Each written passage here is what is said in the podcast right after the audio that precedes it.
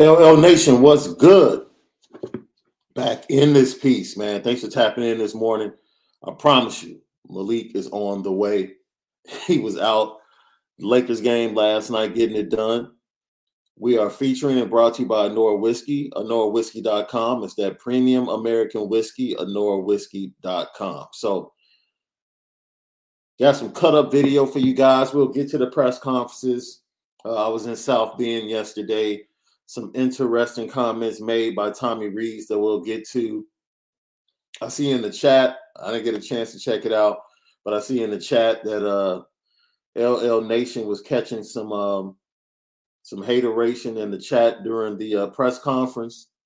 We spent it different. Like honestly, as a podcast for Notre Dame fans, we're not here to uh make everybody happy. That's not what we're gonna do. So the one thing we will say is that we both know what the hell we're talking about from the standpoint of Notre Dame football and definitely from the standpoint of recruiting. So let me just share with you guys like it's very rare. Like my story is, you know, my grandfather was Notre Dame fan uh, did work as a welder for some clients that were Notre Dame alums, and uh, they gifted him with season tickets. And I went to my first Notre Dame game in his lap with my parent, with my dad. I think I was like three years old, and my fandom was born like that day. So fast forward to February 16, 2022. Um, I'd like to say, yo, I haven't been to the bend in like five years, right? I think the last time I was in the bend was for the blue and gold game in 2017, if I'm not mistaken. And the bend is uh oh, I saw it was so funny. We talked to you guys and like driving by. I was on Main Street, Grape Street yesterday, you know, went by Mission Barbecue, saw that. It was just interesting to uh, see all of the uh, places you guys have always told us about on uh, Lucky Lefty podcast. So we'll probably talk about that as well. I was in a hurry to get back home to take care of some things, so I really didn't uh,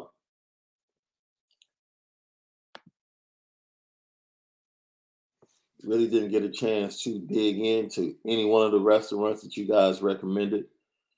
I just grabbed me a Panera sandwich and got back on the road to get back to take care of some business with the fam. But trust and believe spring practice is like 16 days away. So I'll be back up there in a couple of weeks for the start of spring practice had some great conversations. I had a great conversation with Chansi Stuckey. I'm actually writing a story for Irish Breakdown on our conversation in the wide receiver room and the talent he has there, and who might be a breakout wide receiver, who he sees being a breakout wide receiver this year. Great conversation.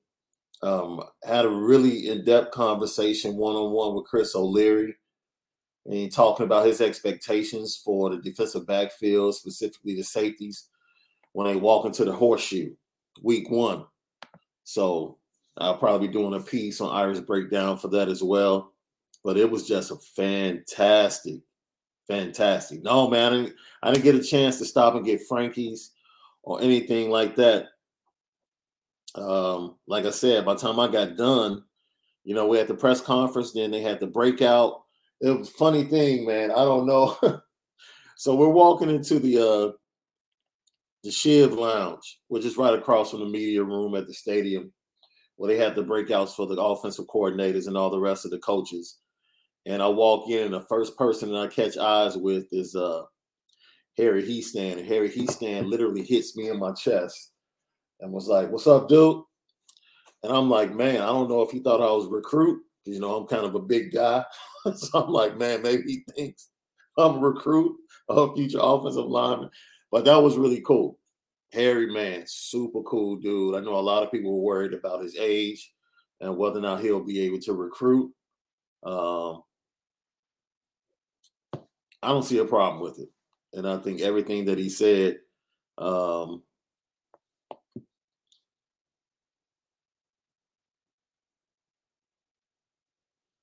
you know, everything he said is was was fantastic.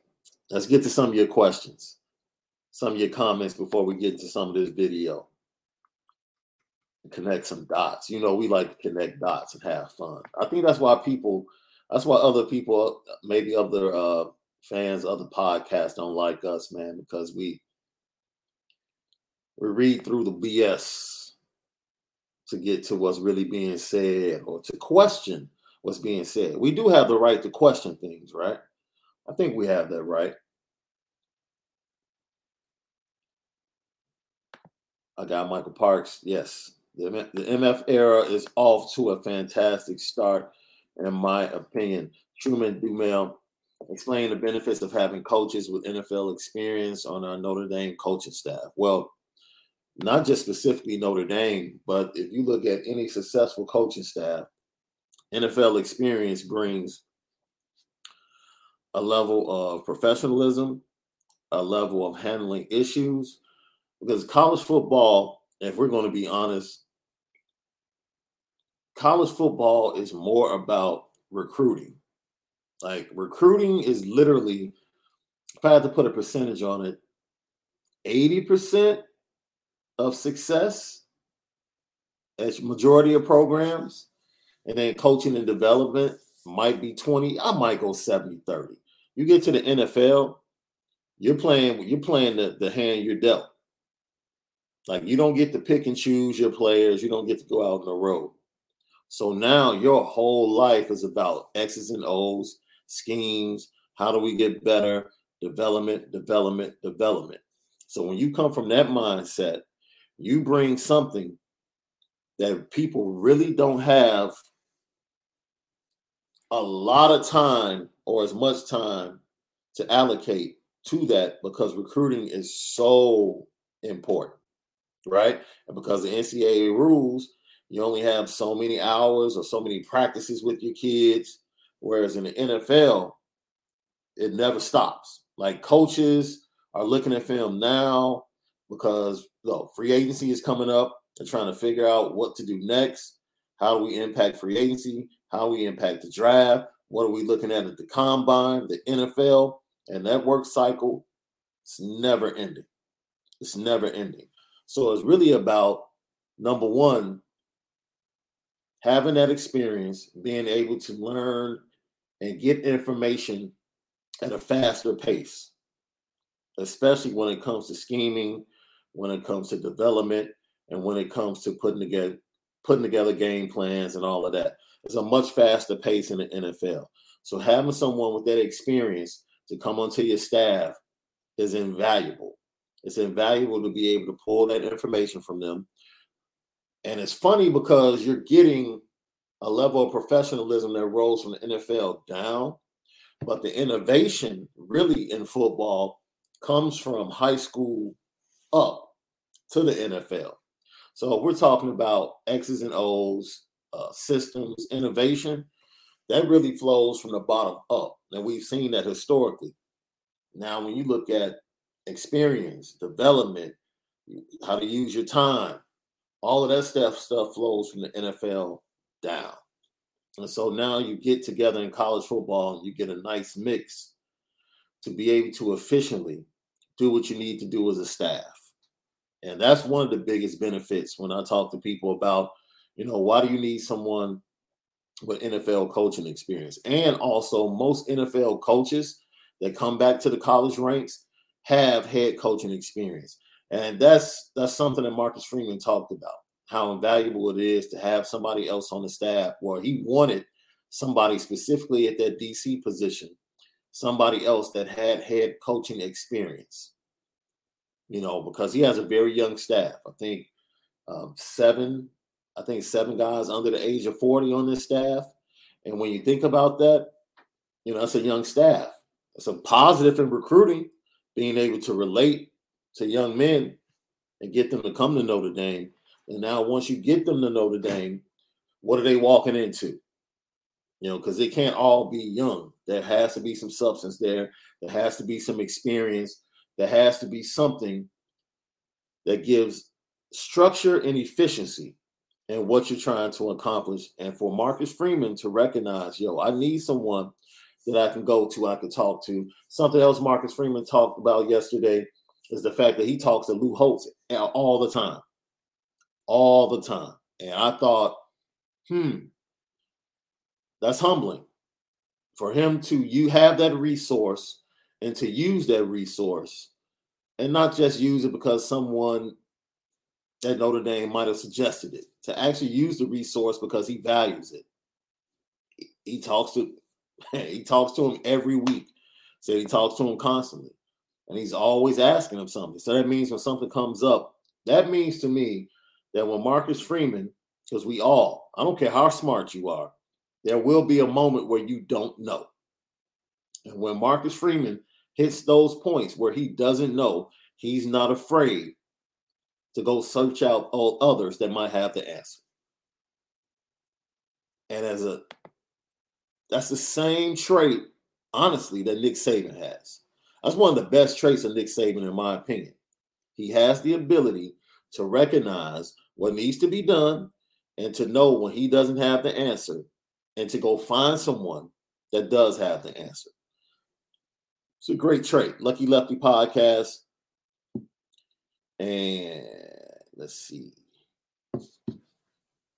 So, uh, Tremaine, I hope that helped. No, man, I didn't get a chance to go to Frankie's. I'm telling you, give me time. I'm getting to everything. I will get to everything in the area to make sure that I enjoy the being properly. I'm going to do that.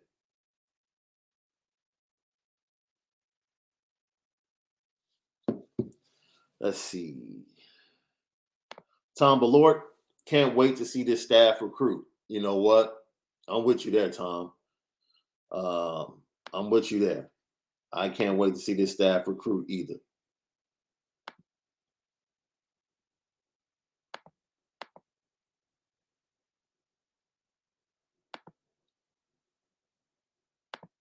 Uh, let's see that part. I felt disrespected as a subscriber and loyal follower of LL Nation. Hey man, just point them out. You know my theory. You know my rule. You act up in public, I'm gonna get you in public. Now I have two platforms. I can get you on here. I can get you on IB. Let me know. Point them out.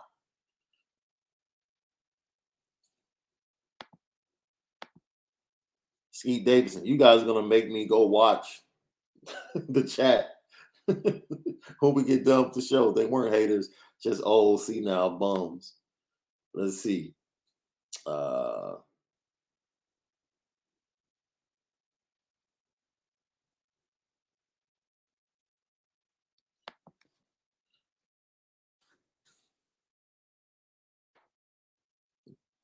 when you spend it different, you're gonna piss off some Karens, and that's a good thing. I appreciate that, Matt.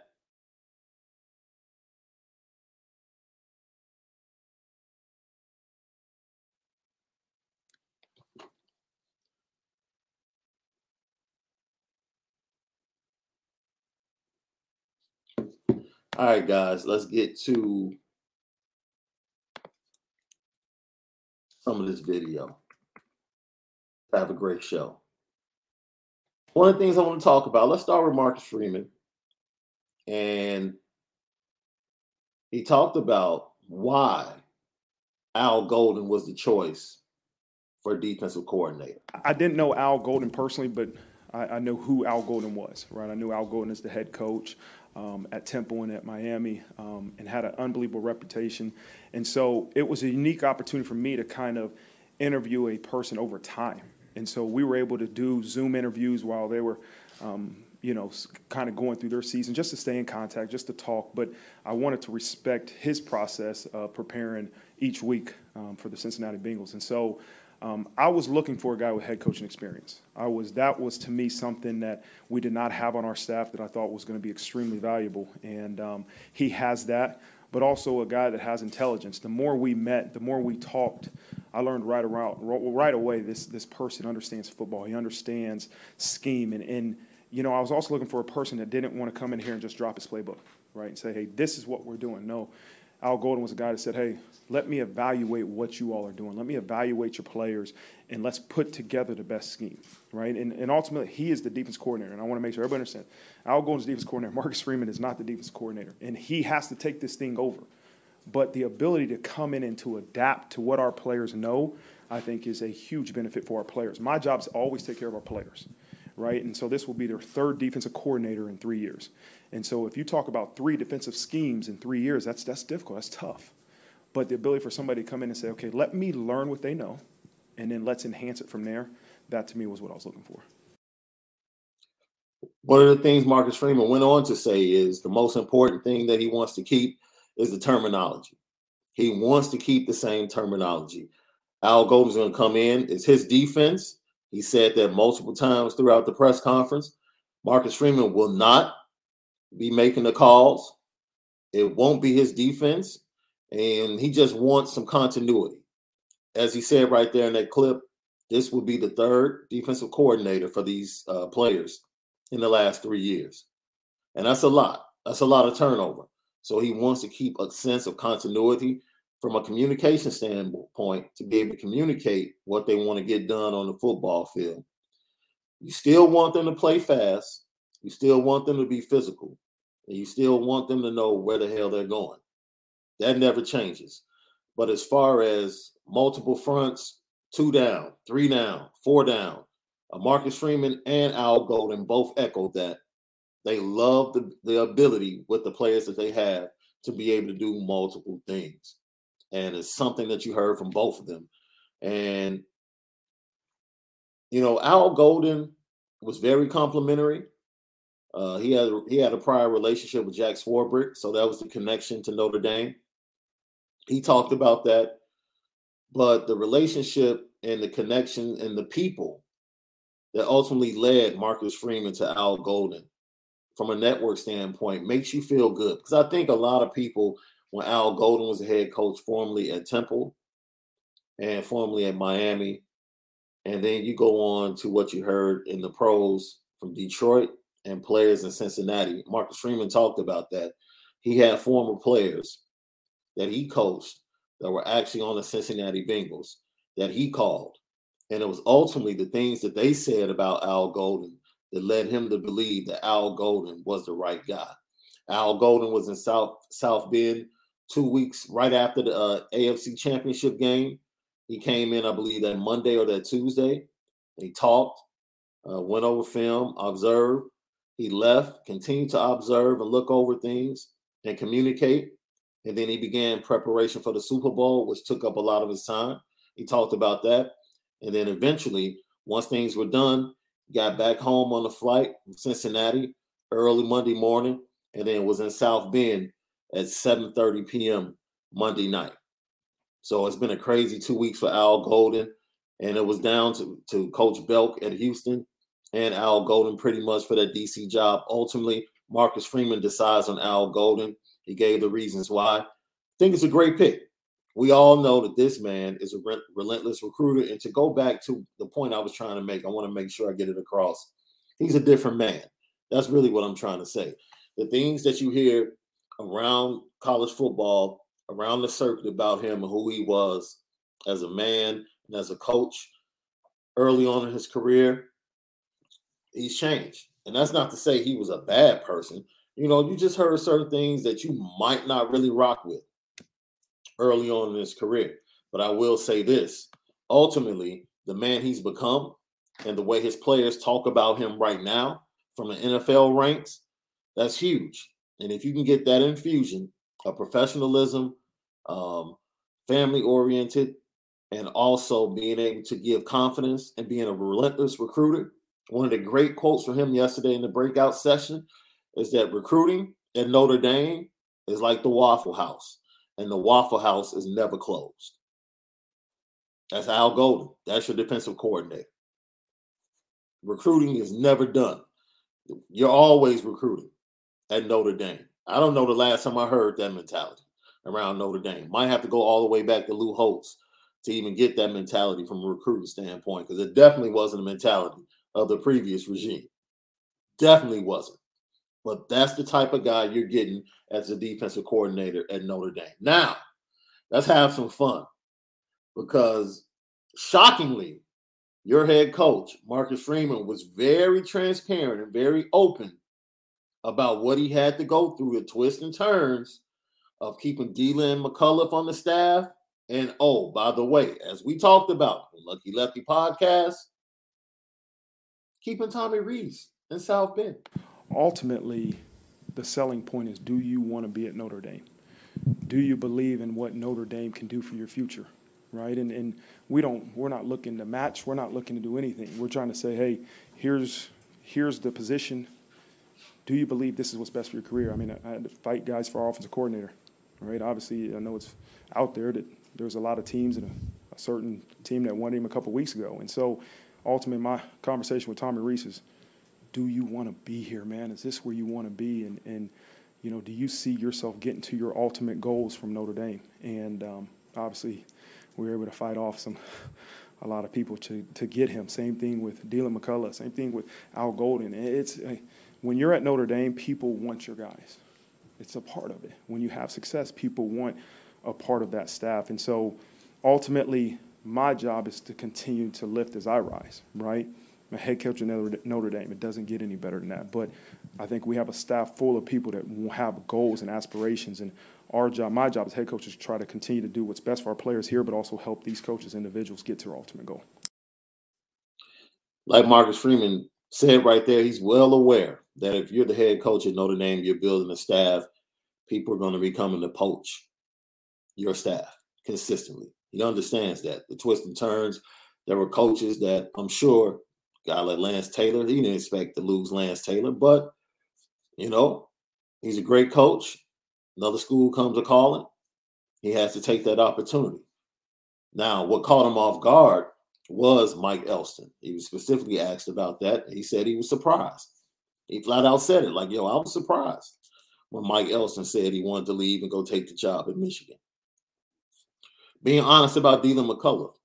I spoke to Deland McCullough in the breakout session. And he said the Giants came with both barrels. Financially, anything you can want, they offered it to get him to leave Notre Dame. And he said the reason he stayed is because he had made a commitment. He wanted to be there. And ultimately, his goal is to be a head coach in the college ranks. And he felt like this was the best route for him to get there. Very transparent, very honest. And you have to appreciate that because I got a lot of that from everybody on this coaching staff when I had the opportunity to listen to them and also talk to them on yesterday. Very transparent, very honest. And I would venture to say that that's the way they're going to be on the recruiting trail with these young men as far as building relationships. Upfront, transparent, and honest. The thing that struck me Okay. And I already know the haters that were on the chat yesterday, they're not going to like this, but we spin it different. The thing that struck me is the fact that Marcus Freeman had to ask Tommy Rees, do you want to be here? Really? That that doesn't stand out. You have to ask Tommy Rees, former player at Notre Dame, cut his teeth as a coordinator at Notre Dame, came back after interviewing with Brian Kelly down in Baton Rouge, returned to the players, met with the players, and said, ultimately, I want to be here. I want to bring a national championship here. It got to the point where you have to have a conversation and ask Tommy Rees, who has all of those connections to Notre Dame, do you want to be here? Huh? Like that's the type of stuff you ask a girlfriend after a big fight, right? Like, man, skip all of that. I hear all of that, but at the end of the day, what are we about to do? What are we doing? Are we moving forward? Are we splitting up? Do you want to be here? Do you want to be in this relationship? What would happen? What would happen to cause that type of conversation to take place?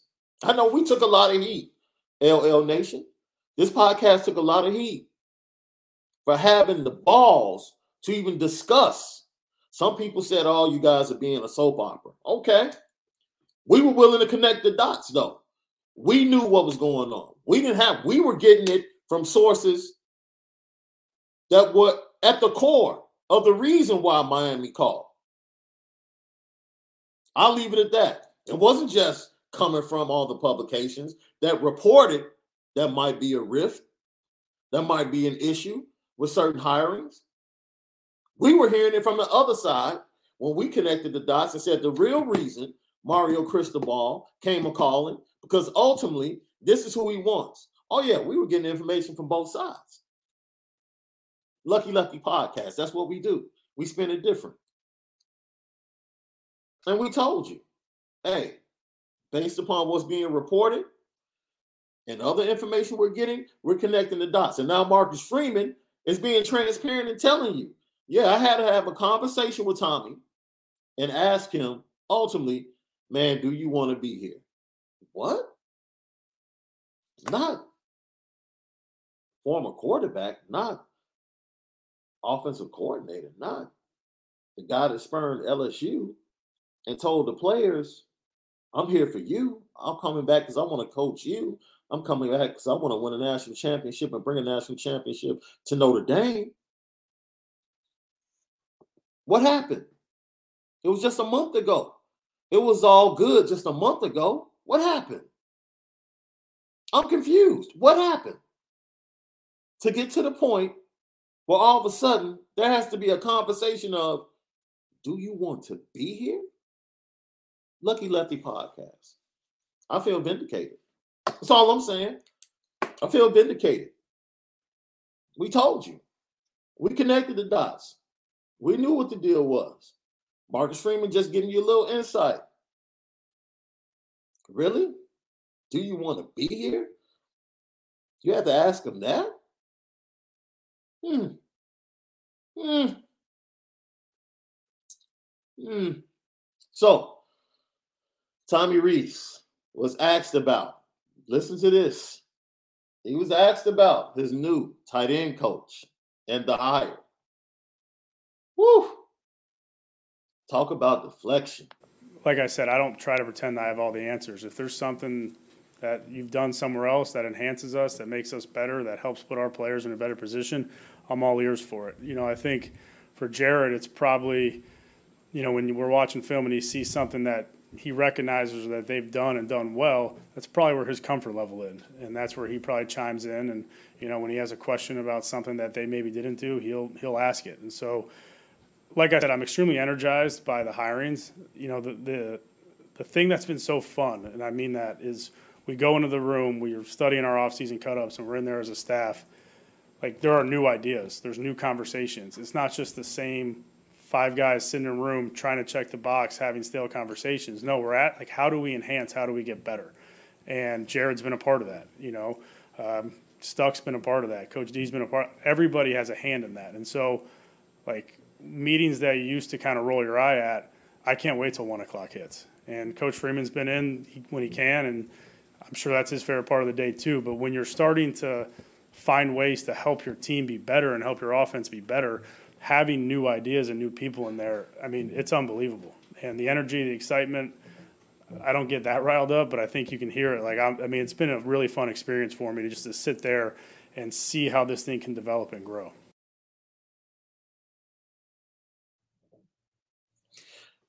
Let me be honest with you guys. I was in the room.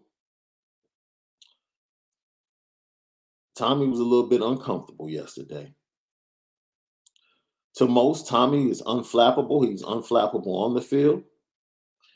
And most would agree. Usually, when Tommy is talking to the media, Tommy has been outspoken. He's been on several podcasts outside of Notre Dame and the Notre Dame network. Tommy has always been loose, unflappable. Tommy Rees was a little uptight yesterday. He had to sit there on the side because Marcus Freeman is standing there and to the right of him in chairs is Tommy Rees, Al Golden, Brian Mason, listening to the press conference. And when MF dropped that comment, yo, I'm gonna let y'all know. I had to ask Tommy, do you want to be here? That's where it got to. Do you want to be here? Tommy came up to the podium. He's a little bit uncomfortable, just a tad bit. That question was about Gerad Parker and what he brings. You know, I love input. I love new ideas. I love ideas, but better, I like good ones. What you trying to say, man? Yo, look, man, Tommy knows. He knows what's been reported by other publications. Why Jamarcus Shepard is out in Washington. He knows. It's a lot of pettiness going on right now, unfortunately. It's not good. And the pettiness continued. Because as the press conference went on and Tommy Rees was asked about the process, you know, Tommy said, look, when it came to the offensive coaches, I interviewed them, and those that I felt like were really good, I asked Marcus and told Marcus he needed to talk to them. I did that for Chansi Stuckey because I thought Chansi was really smart. And I told Marcus, look, we really need this guy. Then he said, you know, you know, that's the process and that's the way it went with all the guys. And I kind of shook my head in the back. And then someone asked a question. What have you learned from being the guy as a coach that went through the process of having to interview guys to bring on your staff and add to the offensive side of the ball? The answer I got was very interesting. I don't know about you guys, but to me, this is one of my favorite parts of the press conference. Here's Tommy Rees on the process of interviewing and grabbing guys to be on the offensive staff. Yeah, that's a that's a really good question. I haven't. Um, I think anytime you're put in an experience that's new, you know, you can learn a lot of lessons and it can be invaluable. You know, I don't know where my career is going to be a year, two years, five. I don't. I don't have the answers to that. I know that from December first hit until now, I will be a better coach moving forward. I will be a better leader moving forward because of the relationship and the interactions I've had with Coach Freeman. I know that for for a fact. Um, what that leads to, I'm not sure. Um, I'm not really worried about that right now, but I do think there will be a time where I'll look back on this experience and understand that, you know, it served very valuable for whatever's next. So I'm going to play that one more time. But let me be clear. The question, the direct question was Tommy, going through the process of interviewing others and looking for other coaches to add to the offensive staff, how has that made you a better coach? How has that, the question, how has that made you a better coach? Listen to how he started off his answer. That's a it's a really good question. I haven't. Um, I think anytime you're put in an experience that's new, you know, you can learn a lot of lessons and it can be invaluable. You know, I don't know where my career is going to be a year, two years, five. Ten. Dude, nobody asked you about where you're going to be from a, a year from now. What do you? Why are you inserting that? The question was, and the question still stands: How has the experience of interviewing other coaches to add to a staff, how does that make you a better coach today? Right now. The question was, how is that going to make you a better coach in a year or two? That wasn't the question. How is that going to make you a better coach today? You got Dante Moore on the hook. Why in the heck are you talking about you don't know what a year from now holds? Why are you publicly saying that? For what? It makes no sense. You literally, as being reported by rivals, it looks like Notre Dame is in the lead for Dante Moore. Something you've heard on Lucky Lefty podcast for like the last three months. Thank you, rivals, for finally catching up. Thank you. Thank you for the affirmation. Let me digress a little bit. You have this man, this young man on the hook, on the line, ready to be the, the big domino that leads to Rodney Gallagher, Carnell Tate, Brandon Inniss, Tyler Williams, and all big time wide receivers in the 23 class.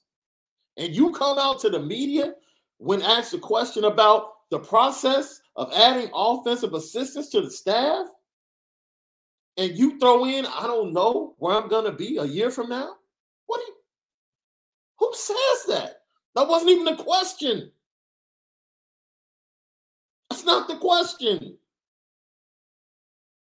The question wasn't about what you've heard from Marcus Freeman, advice you've gotten from Marcus Freeman. The question was, how has the process of interviewing other guys and going through that process of adding to the staff, how has that made you a better coach today?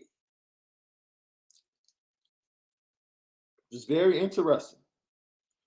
Very, very interesting. Mm. Your new defensive coordinator, Al Golden. I know I'm gonna get a lot of backlash for this, but we connect the dots. That's just weird to me. I don't know about you. That's very weird to me. Very, very weird answer. Very strange that Marcus was very transparent about the conversation he had to have that ultimately led to Tommy Rees returning. I don't know if I'm comfortable. Like I love the staff, but I don't know if I'm comfortable. I'm gonna have my eyes on the offensive side of the ball. I really am. They were already, man, Rees is already under the spotlight. And as we said before, he's done a fantastic job recruiting the 2023 offensive side of the ball. Notre Dame is in very good shape. Very good shape. I'm just saying. Al Golden, your new defensive coordinator, ultimately said, Look, I was happy in the NFL, but God dog it, that Marcus Freeman. Again, I was happy in the NFL. I'm not going to lie to you. Um, it was uh, an incredible experience, and um, to be down there with Coach Taylor and the defensive staff, it was just, it was just, it was awesome. Um, and to be able to coach players that bought into a team like that's hard. That's hard to leave, you know. So it's it's conflicting when you're going through it. Uh, but at the end of the day, um, when Coach Kelly left, um, there was a time there I didn't know if uh, Marcus was going to be the head coach. But then when he was the head coach, I listened to his press conference and I told him this at a later date. And I, and I told my wife, I said, uh, I share his values. I listened to his press conference and I said, you know, that would be a place that would get me back. Uh, just what Notre Dame represents um, from a community standpoint, from a character standpoint, uh, from an educational standpoint. It just meant so much. To me, it's always been about the four C's, right? Classroom, community, uh, on the field of competition, um, and then what you do in the complex. So those four C's make up who we are, right? And I was like listening to Marcus, and I'm like, I told my wife Kelly, I said, you know, I, I, I don't really have to change to be a partner with that that guy right there. Like I was really impressed. Now you have to understand. Let me give you a little a little analogy. Working in the NFL, you talk to anybody that coaches in the NFL. The NFL, because most people would think high school and college are like the purest forms of coaching, right? You're doing it for the love, right? Well, actually, the NFL is probably viewed by coaches as the purest form of coaching. Why you say that? Because most of the guys that coach in the NFL, when I talk to them, they basically talk about not having to recruit, not having to deal with alumni, not having to deal with boosters, not having to kiss babies, not having to do all of this extra stuff. You can just coach. That's all you do. You wake up, you come into the facility, you coach. You watch film, you coach. You watch film, you coach. You watch film, you coach. That's what you do. It doesn't get any purer than the NFL. College, it's a bunch of extra stuff. Even high school now, here in Chicago, you got high school coaches standing on Pee Wee sidelines watching Pee Wee football, watching the fifth graders, watching the sixth graders. It's bananas. It's bananas. NFL, You coach what you get. You coach what you get. It's the purest thing in coaching right now. So Al Golden, as I said before, who he was previously and the man he is now,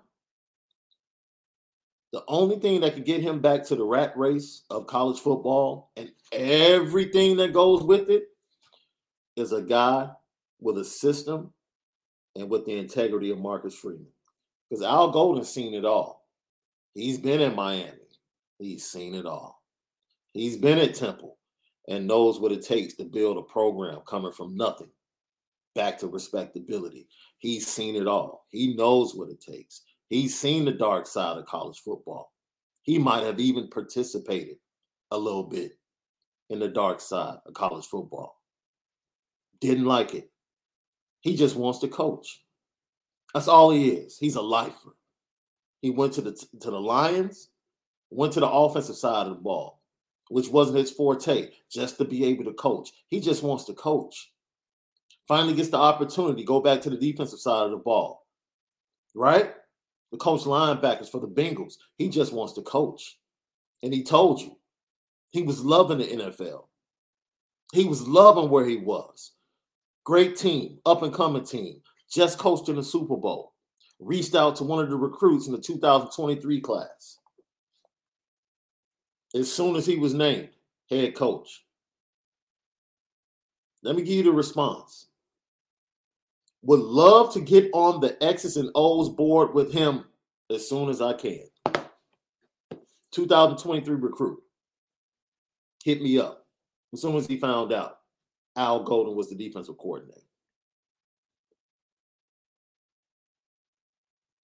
It's good things happening with this staff. Al Golden happens to be one of them. He's a different man. But he's letting you know the purest thing in coaching going right now is the NFL because you can just go and you can coach, and that's it. And that's really all you have to do. Because when it comes to wait a minute, he doesn't he doesn't have to recruit. He doesn't have to recruit to the NFL. They have a full staff. They go out, scouts, look at guys, report back to the GM, report back to the director player personnel, entire staff. You guys take care of that. You guys take care of the ingredients. My job as the LB coach, when I get them, I coach them. It's the purest thing going. And a guy that loves to coach, that's what you get. He loves to coach. He loves to coach. He loves to teach. And Marcus Freeman talked about that. He got teachers. He got great teachers with each and one of his new hires and great recruiters relentless recruiters. I just thought that was interesting. You know, digging into what Al Golden said there. Like the only thing that could pull him back to college football with him knowing everything that goes into it as a coach, it had to be a guy, had to be a place like Notre Dame, like Marcus Freeman. The relationship he had with Jack Swarbrick, he's very comfortable the relationship and the respect he has for Marcus Freeman. He was asked, How's the relationship going to go with you having head coaching experience? He said, He's the guy. He turned to everybody in that media room and said, He's the guy. He's the guy. He's the head of this program. If he wants something from me, I'll answer the question. But other than that, he's the guy. My job is to teach this defense and run this defense. You know, that was like a shout moment. You guys, you know, you like in the church when that pastor hits that real that point that really hits you. It might not hit anybody else, but it hits you. That truth hits you. I want to jump up and run around. I want the ushers to come fan me off. It's like, oh, okay. That's what I wanted to hear from Al Golden. That's what I needed to hear from Al Golden. So, once again, we're just talking about a few things that went on yesterday. I'll give you another tidbit. Um, I asked Chris O'Leary, defensive safeties, defensive back coach. I said, um,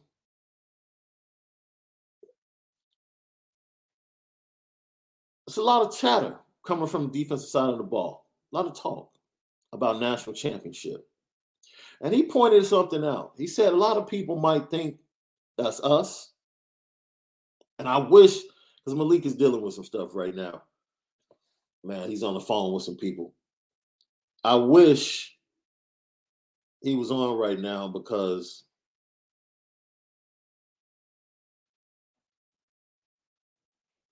it's incredible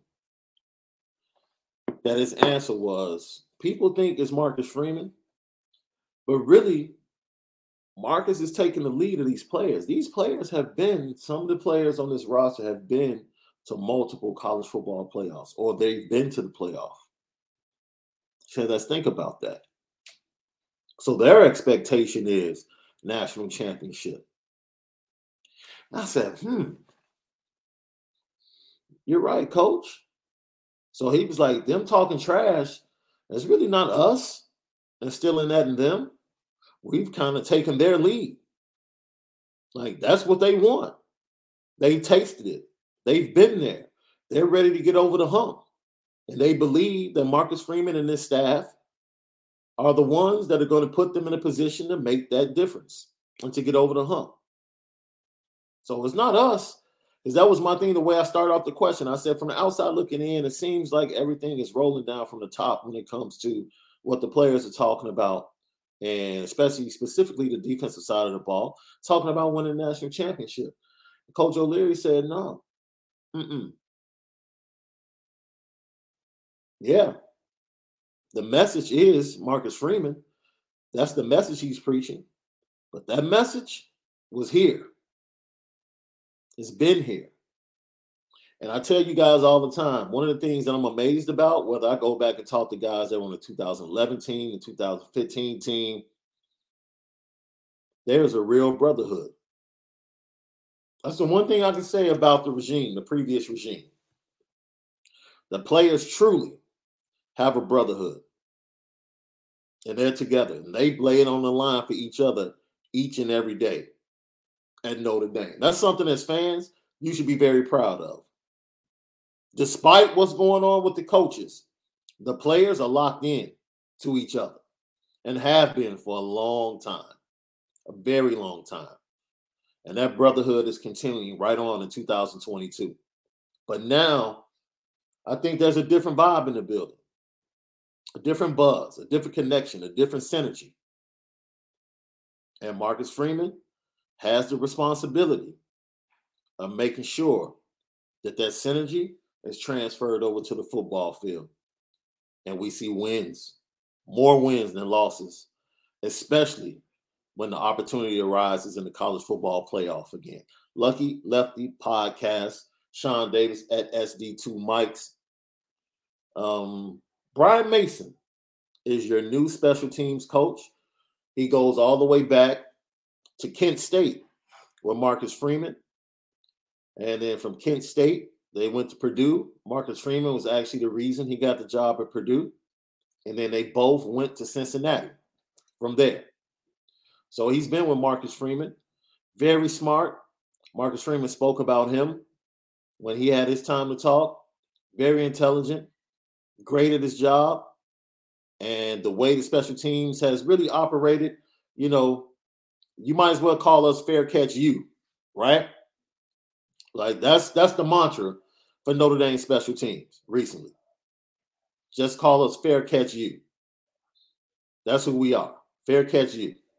So Brian Mason was talking about special teams and getting starters. How do you get starters to buy in to special teams?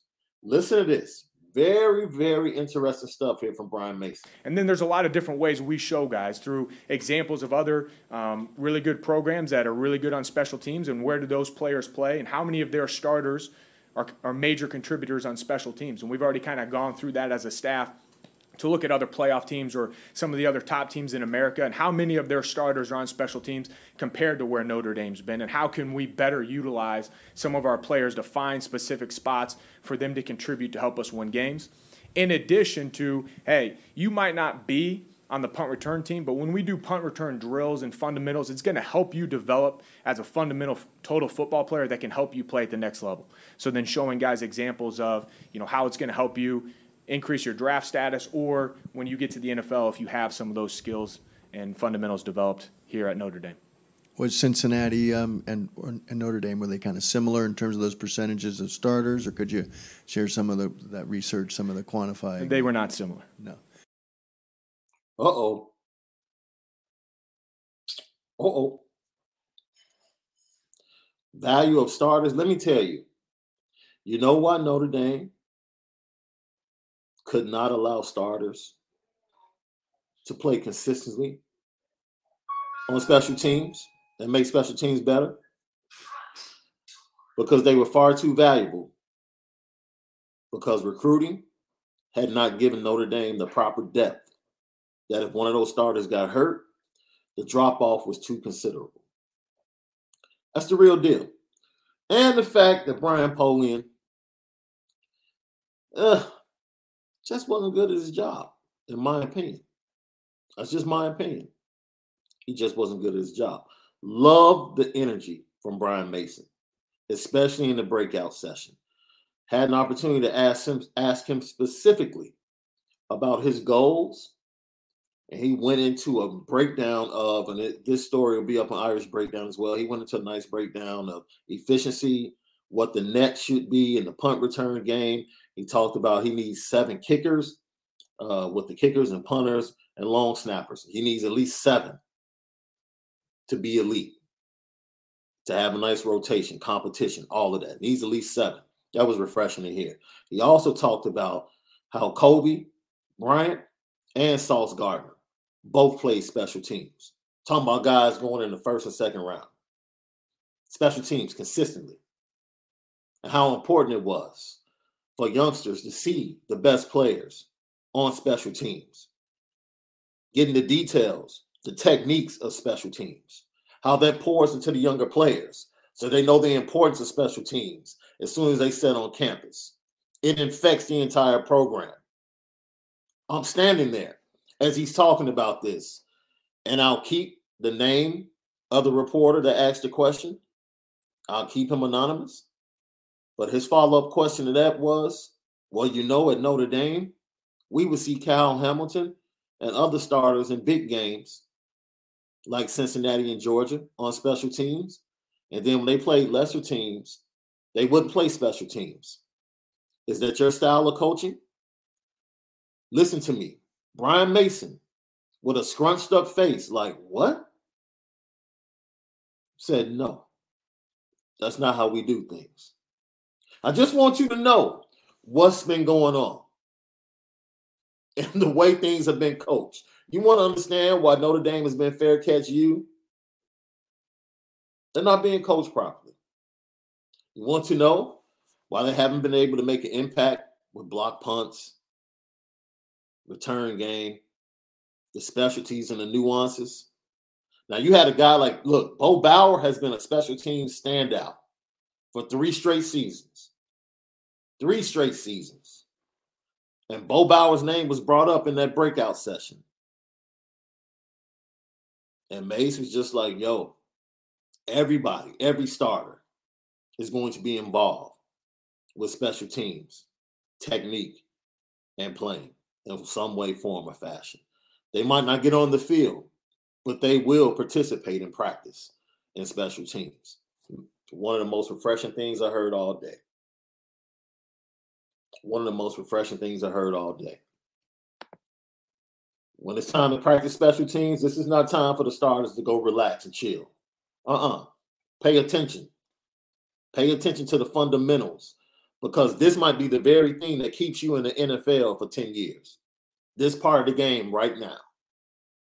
I know you think you're killing right now, but this might be the part of the game that provides for you and your family. Right here. Pay attention. This is important. We don't laugh this off. Everybody is bought in to special teams. You got to love it.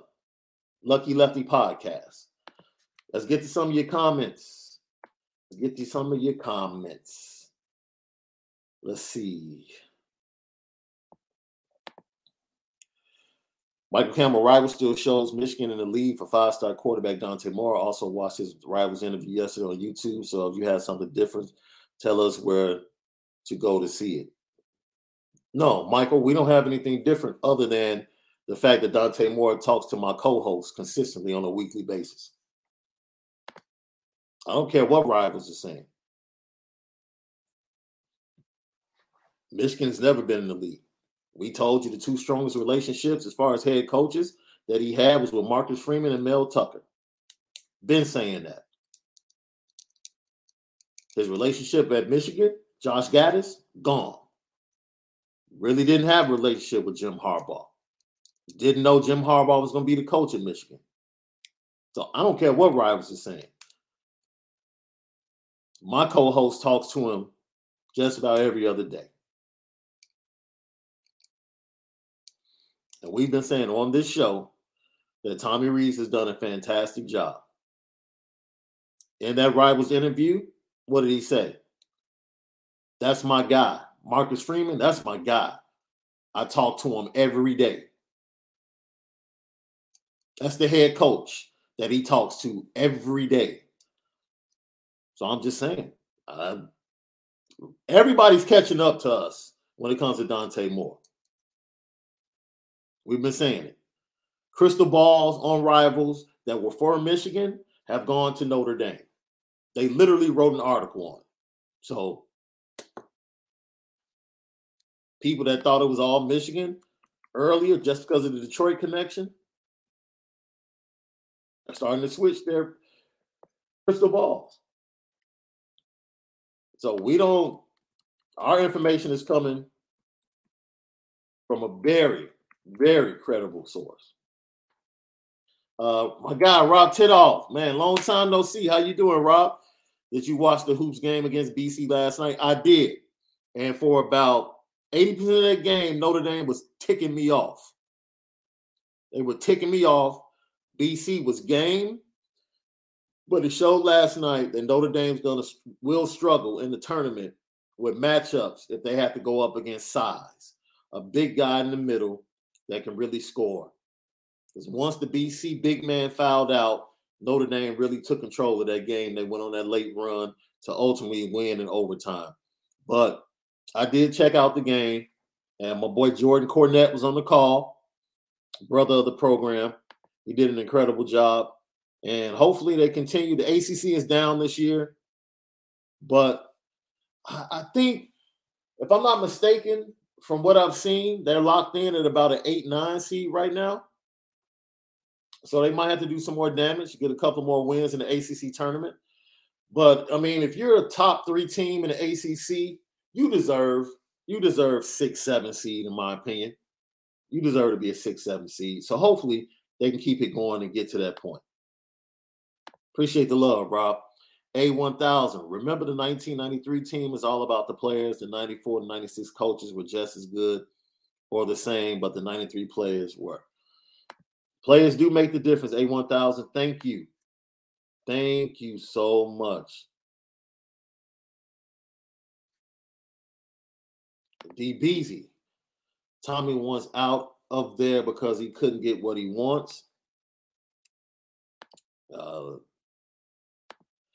Wheezing the juice. Tom got that straddle itis he bought from BK. Also half out the door. Peeping. Half out the door. I'm peeping. All right. Tommy Reed's got to go. Lilo Galante. Michael Parks, by little boy. uh, MW Jr. said, not just yet, though. Not just yet. Get Dante first. Then we can deal with that other stuff. I feel you on that. I feel you on that.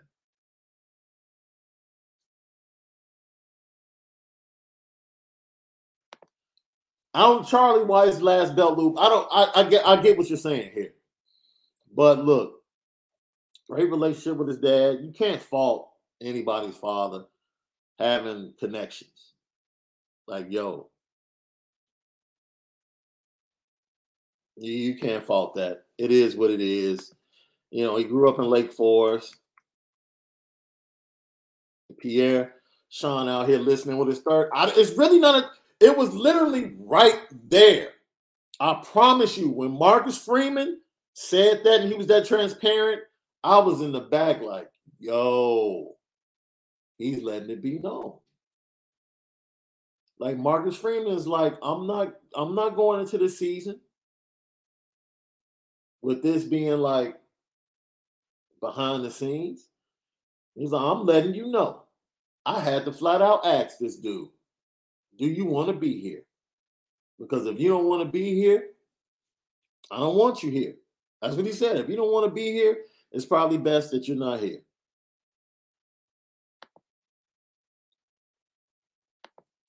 I just don't like the fact of bringing up, for me, it's not even, let me be specific. What my issue, I don't have an issue with Tommy Rees taking the call. Tommy Rees can feel how he wants to feel about anything that's happened in that building.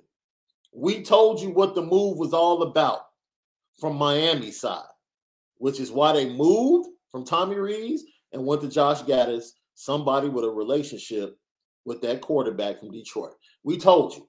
We told you where it stemmed from. Right? The camp that Dante went to Miami, participated, left that camp that weekend, went right over to the campus. In that camp, he outplayed Nico Iamaleava, caught the eye of everybody at the University of Miami. Offer came right after that. He was down in Miami on the campus after that camp. The next day, taking pictures with Ed Reed and all types of Miami greats. And what we're telling you is that we see you, Mario Cristobal. We see you playing chess. It's all good. We see you. And if you read that Rivals article or the piece that was right under the interview, Miami all of a sudden is in the picture for Dante Moore. After, after not being in the picture for the bulk of his recruitment, now all of a sudden, Miami's being mentioned with Notre Dame and Michigan and Michigan State. Funny. But who told you when we connected the dots what it was all about? Lucky lefty. We told you. We told you. So I'm not mad at Tommy.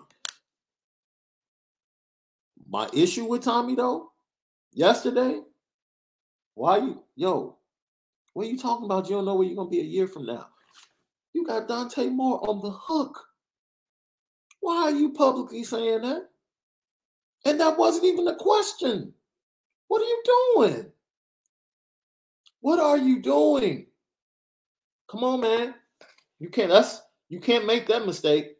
Because I know if I'm Michigan, I'm cutting that up and I'm texting it to Dante this morning. Like, hey, you see this?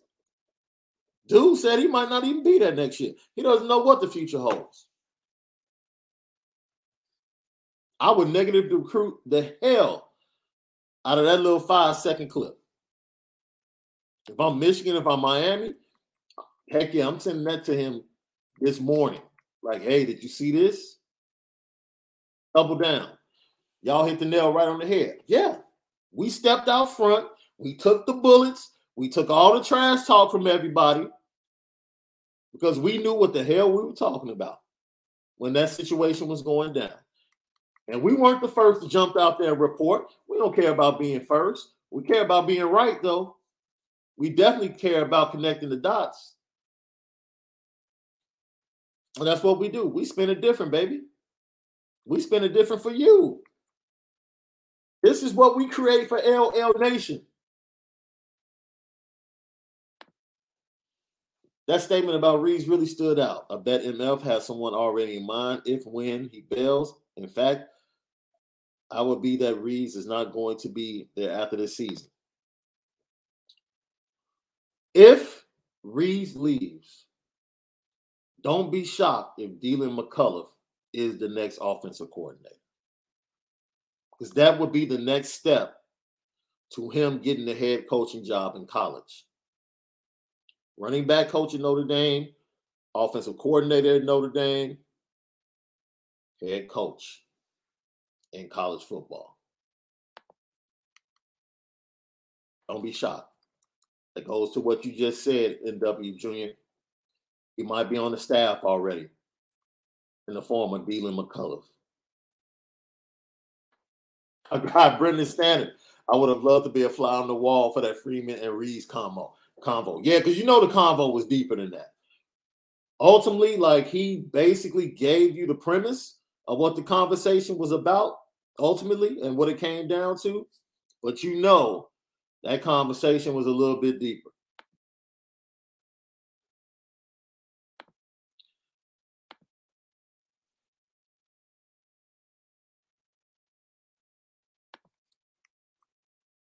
Let's see.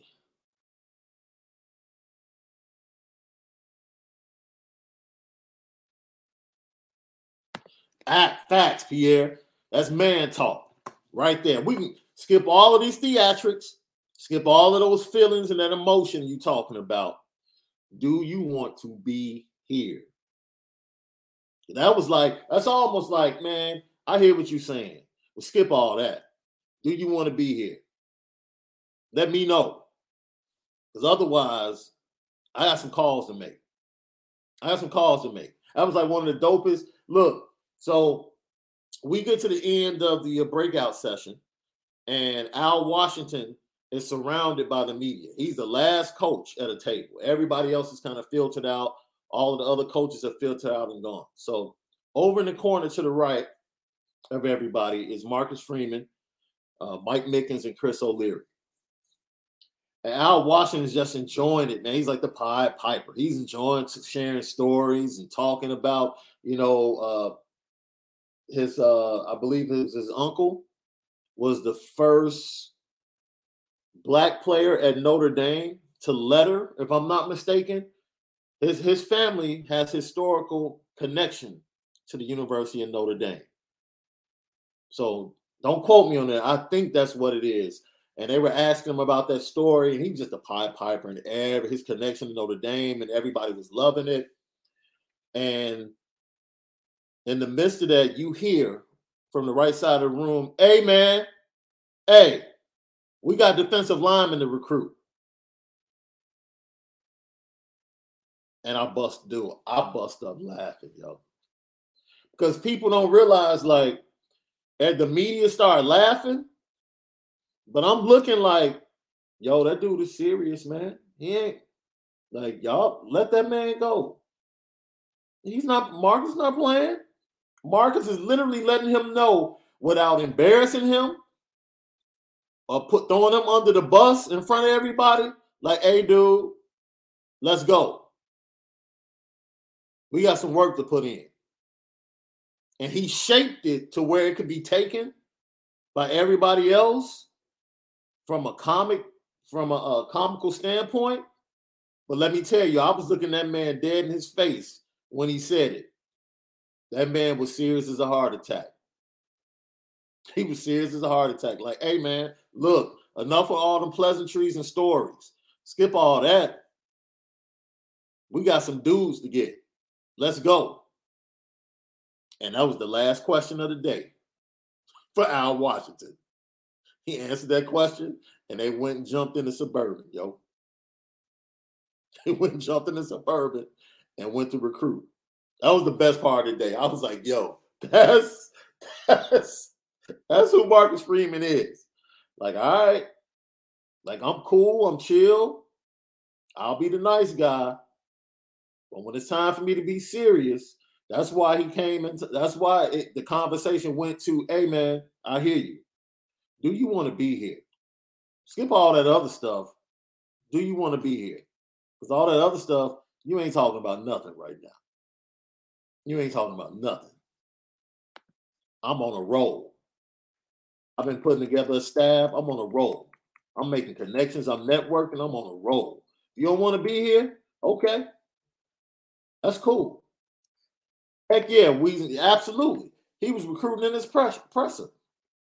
Heck yeah. Al Golden is relentless, my man. Relentless. Coach Golden is an excellent choice all around. This is exciting. He gets results and is a great fit. I agree with that. Jeffrey Hudson. I love what Coach Golden said when he listened to Marcus' press conference and heard him talk. He told his wife this is a coach he wanted to coach with. Speaks volumes about Coach Golden. Yeah, because like I said, he knows, yo, college football, the NFL is like, from a coaching standpoint, the NFL is like the Jedi's, right? And um, college coaches are like the empire. It's like, dude, the college ranks, like the levels they have to go to to get guys to come to school and keep them in the school, and some of them sell their souls, and man, it's it's tough. It's tough. It's almost like you have to become a Darth Vader.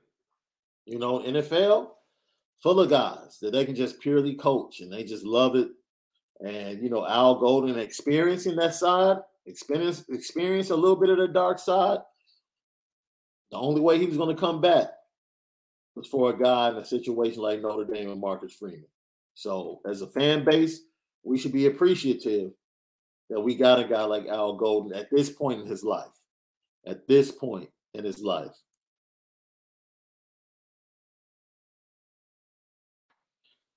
Mr. Sanders, Freeman will have to replace half his staff again next year. You know what? That's, I think today, Nick Saban lost somebody from another person from his staff.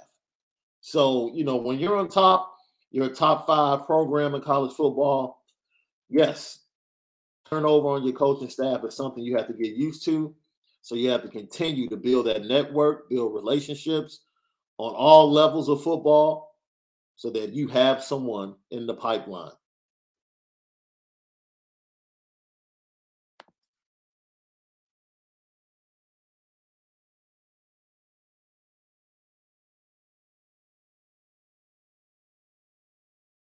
Let's see.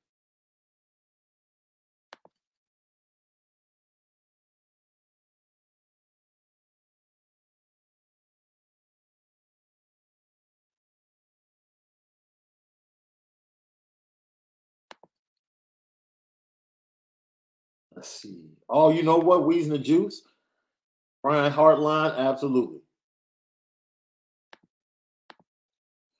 What type of tag team, Truman? Thank you, man. Uh, Al Washington, Harry Hiestand, B for Notre Dame. Um, the one thing that stood out for Harry Hiestand, other than hitting me dead in my chest as soon as I walked in the lounge, is that uh, he's very excited to prove people wrong. I think a lot of people and I'm sure a lot of other programs will use his age to negative recruit Notre Dame from an offensive line standpoint, but he's very confident in what he's done. He's very confident in his resume, his living resume that lives right now. Jarrett Patterson is his guy. Like you mean the guy that was going to be a late first round, second round pick? Jarrett Patterson was his recruit. He identified Jerry Jarrett Patterson. He's the main reason why Jarrett Patterson chose to return. Because Jarrett Patterson knows, look, if there's anything that's going to take me to the next level, it's going to be this man that identifies it and gets me to that place on the field. So just remember that everything has come full circle. He's excited to prove people wrong. He might even have a little chip on his shoulder. And he talked about that, how excited he is to recruit and get out there. And having the rest of the staff be as young and energetic as they are probably is a good thing for him to be a part of a staff like that. Absolutely.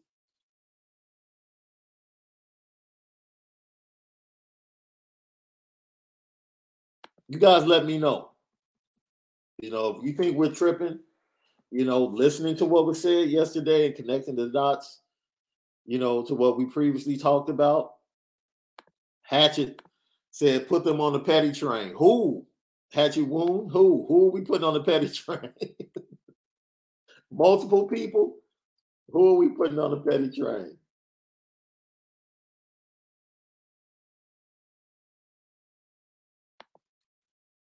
Trying to get to some more of your comments.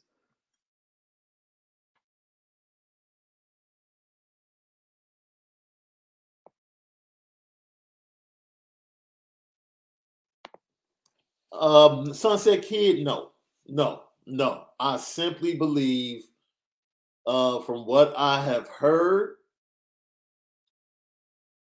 everything was really, really sweet. That's why I said, man, it was all good just a month ago. Like everything was sweet until it got to this whole coaching search thing, and then things got a little bit uncomfortable. And the word we threw out there that's that might have been the confusion was autonomy. We don't know if that word was said. We don't know if that word was used, whether it was by, by Jack Swarbrick, whether it was by Marcus Freeman, but it seems to be floating around somewhere where maybe somebody got in their feelings a little bit because they felt like they were going to have total control, only to find out that's not the case. But jealous, as far as no, Tommy, I think Tommy knew he didn't have a chance at getting that job, being a head coach. No, no. Free J Free, thank you for tapping in. You think Tommy's trying to pull a fast one by saying not know not knowing how long he's going to be there to make more think twice about coming to Notre Dame? I you know what? Now that's that's man, that's an extra level of spite, like extra level of spitefulness. I don't know. I doubt it. I doubt it.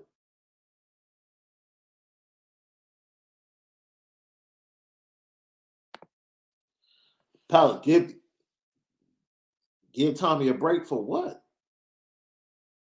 Give him a break for what?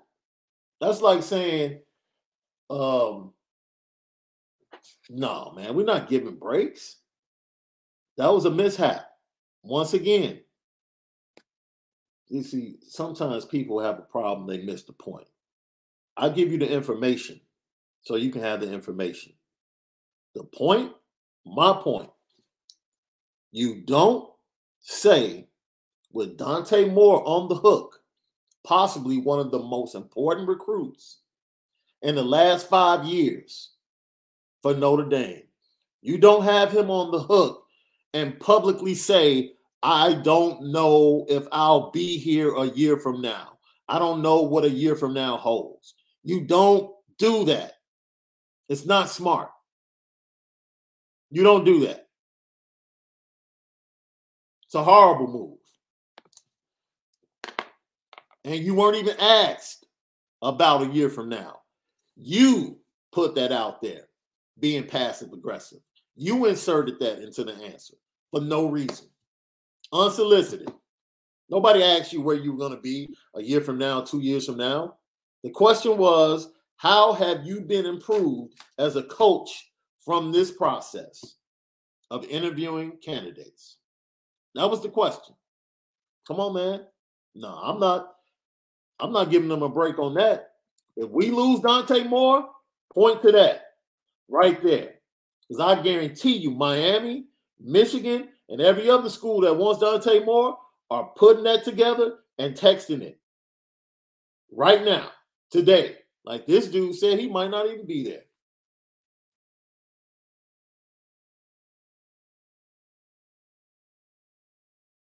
Sean Green says it. Like, yo, it's all about you have to be smart and aware of what you're saying. And maybe he was trying to really get across and respond to what Marcus Freeman, like I said, Marcus Freeman put it out there. I don't think I don't think Tommy thought Marcus would be would be that transparent and put it out there. I told you he was uncomfortable. The guy that really is unflappable on the field, off the field. Stepped to that mic, looked a little bit uncomfortable. And when asked that question, he went down a road that had absolutely nothing to do with the question he was asked. And like you said, it was just probably, it might have been an awkward answer. But man, yo, who was this? Leonidas Spartan Kick.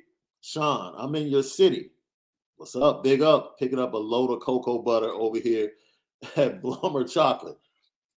Okay. You know, it's a lot of great chocolate factories here in Chicago. Around, let's see, around two, three o'clock, you can really get the smell in the neighborhood floating through. Wonderful, wonderful, especially up there on the north side.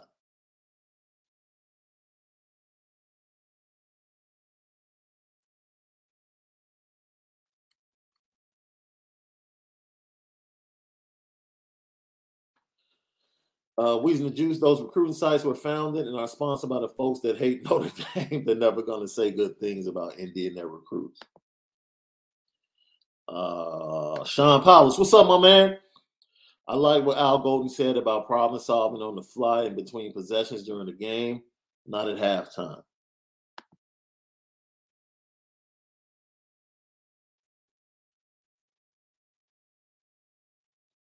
MW laughing at me? Yeah, I almost caught it yesterday. I almost caught it. When Al Golden gave that answer, yes, DBZ, I wanted to run about. I wanted to run and shout. Absolutely. I was like, okay, that's what I want to hear. That's right. Cue the music. Cue the music. Get that organ piping. Yes, sir. Don Long, thank you for tapping in, my man. Al Golden had my Bengals linebackers playing great this year. Hype about the hire, respect Freeman. No doubt. We appreciate you.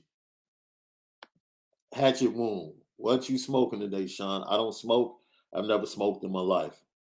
So I don't know what you're referring to, but hey, it is what it is. Alex Pazantes. Uh, Love Mason's interview. He was even better in the breakout session. Like if you loved his main interview, the breakout session, star. Definitely had some awesome ideas. Zacho, SD, what's your way too early win total for next year? Three tough games. Notre Dame. You know me. I'm all I'm always the optimist. I think we beat Clemson. The swing game will be we go into SC with one loss. I think we go into SC with one loss. And ultimately that USC game, Cam Hart, they're gonna play, they're gonna play that clip leading up to that game from inside the garage. So be ready to get it done on the field, back up your words. They're gonna walk into the Coliseum with one loss college football playoffs might be on the line. That's my way too early prediction. Yes, that's a good idea, Jay Golden 44. Fair catch you t-shirts. Because that's what that's what Notre Dame has been.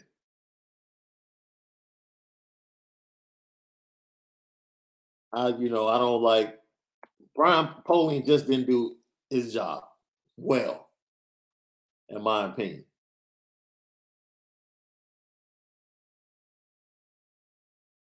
David Knight, thank you for tapping in with us always. He did take that temperature, and that question was still floating around the Tommy's head. It's possible. Like I said, when he said that, I think it was unexpected. I think it was unexpected by a lot of people that were sitting out there with the media. I think Tommy sitting to the right didn't expect to hear that, and didn't expect him to give a doorway, a peek into the conversation, but he did.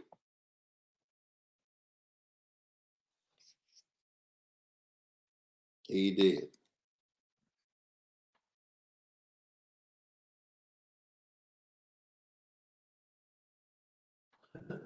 Brendan Stan, I, I, agree with you, my man. They also need to stop putting guys like Salerno back returning kicks. And that's what I asked um, one of the questions I got to ask Mason was, you know, how early does your evaluation start when you're trying to identify guys in the return game? Like, is it is simply when you get them on campus, or does it start when you're recruiting? And he said, yes, it definitely starts when you're recruiting, you know, because you don't recruit anybody to your school to play special teams. However, you know, when you're sitting there and you're watching a wide receiver you're watching a defensive back coach, like I go to all the rooms as a special teams coach. I'm connected to all the rooms, all the position coaches. I watch film with all of them, and I'm saying to myself, okay, this guy has value in the return game. So I know when they come, before they get here, I know they have that value. and I can set them up and coach to that. So that was refreshing to hear. So I don't I don't know if we'll be fair catch you for long, but I love what I heard from Brian Mason on yesterday.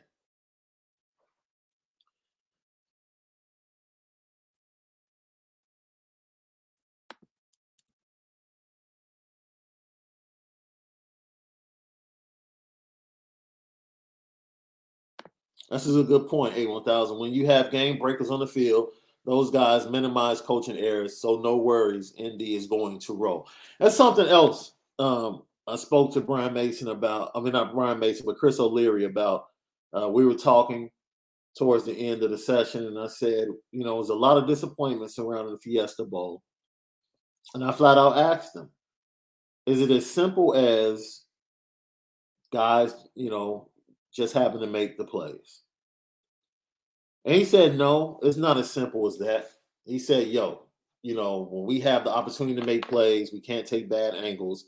We have to make tackles. We have to make the plays on the back end.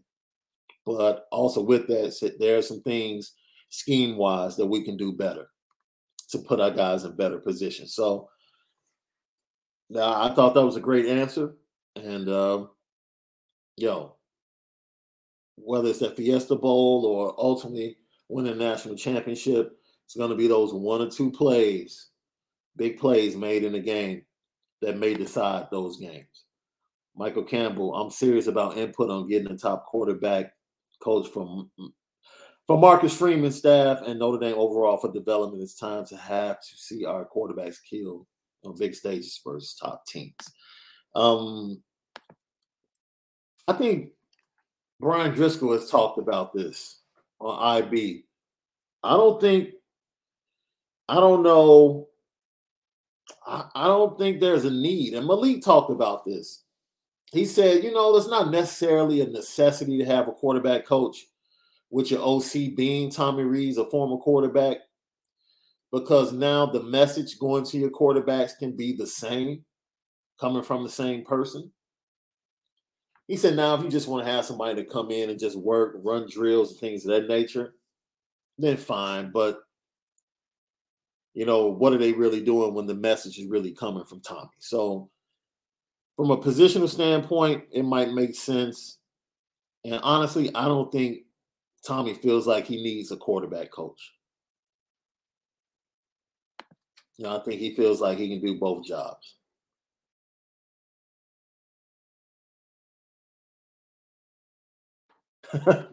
Terry Washburn, you are absolutely right. It's going to take more than Dante Moore to fix Miami's problems anyway. I will say this though. The one thing that will get fixed when Mario Cristobal is at the helm, both sides of the line. He'll immediately change that offensive line and that defensive line. That's his forte. That's his forte. He went to Oregon and immediately started getting guys on both lines. So Golden Homers. Dante's probably watching. No, I'm more concerned about, you know, his conversations. And his conversations with Marcus Freeman are daily. This comes down, look, we are in the home stretch. Dante Moore is very aware of his importance to the recruiting class on the offensive side of the ball for whatever program, whatever program he chooses. He's not going to drag this out. He wants to commit, and then he wants to get the best receivers, tight end, offensive linemen, and everybody to come where he's going to be. In order to do that, his commitment has to come a little bit earlier than everybody else. So, with that being said, I've said this, man. I've given this podcast has given Tommy Rees his flowers for the last three months, and we'll do it again. February 17, 2022. Tommy Rees has done an incredible job establishing and building relationships with the quarterbacks, wide receivers, and skill positions on the offensive side of the ball in this 2023 recruiting class. He's done a phenomenal job. I don't know how many times we have to say it on this podcast and give him his flowers. We've done it consistently. We've told you Notre Dame is in great position with Dante Moore because of Tommy Rees. Tommy Rees has put it on the tee.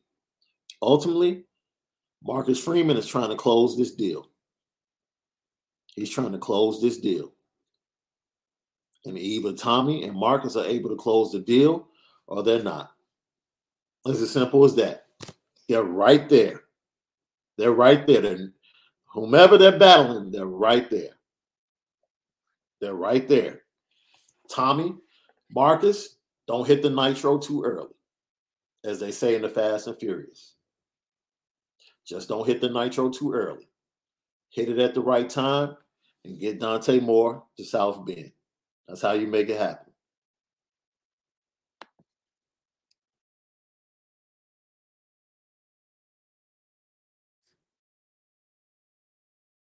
Yeah. Jermaine, you're right. Gerad Parker also has OC background and experience. So that's something else that's beneficial to your staff, man. Like when you have a head guy that is not afraid to take a step back and allow others to be the face of whatever needs to get done, yo, that needs to be the same thing with everybody else on that staff. If I don't have the answer, let me take a step back and put somebody in here that has the answer and get the job done and can get the job done. And that is something that's flowing straight down from Marcus Freeman. That's how he operates. Good coaches are always receiving offers from elsewhere.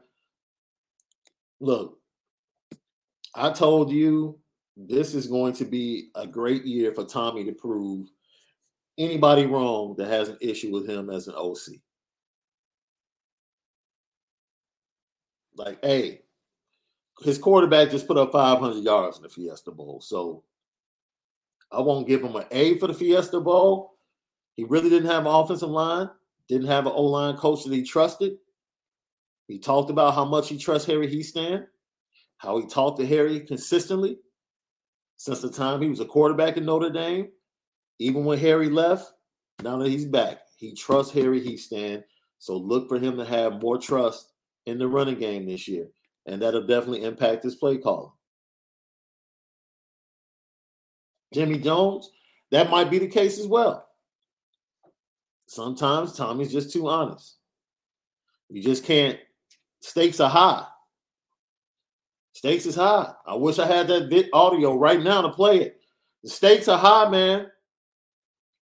That man, the stakes are high for Dante. This this this young man is important. This him coming to Notre Dame can pay dividends for years to come. It's Like the stakes are high at an all-time high at Notre Dame. You just can't make a mistake like that publicly, saying something like that. Chris Irway, no idea if this was an actual quote, but seeing this on Twitter yesterday and loved it. Yeah, we talked about that early in the show. I was right there next to him when he said that. Yep, he did say that.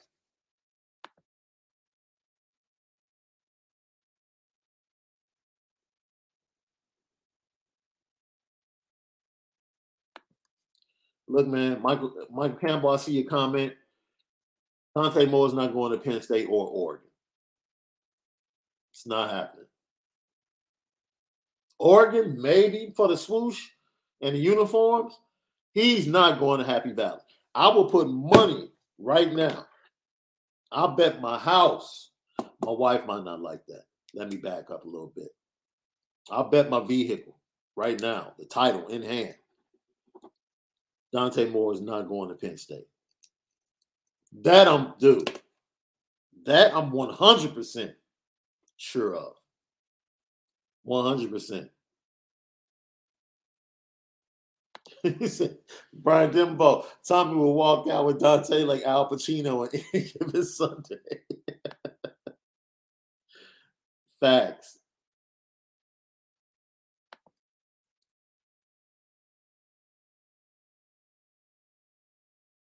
Yeah, that's exactly what he said to Al Washington. Like, yo, we got, hey, let's go. Let's get out of here. I remember we talked about the Waffle House. I remember LL Nation saying they weren't impressed with the Waffle House. A lot of you guys.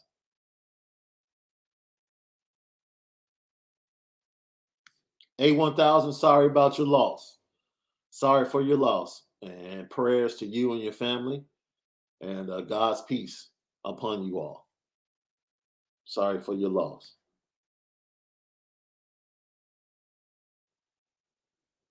Donnie Cruz, what's up, my dude? I like Rees. But oh, first Donnie. Yo, Donnie, what's up with that game last night? Your Knicks, bro. Let's talk about it. What's up with your Knicks, bro? 20 point, 28 point lead. No KD, no Kyrie, no Ben. You lose at the Garden after being up 28. Come on, bro. Talk to me about it. I like Reeves, but I feel like he's a snake and he wanted the head coaching gig. He didn't get it. Now he's going to say, uh, look, who knows what evil lurks in the heart of men? Who knows? Who knows? He might have felt a certain way.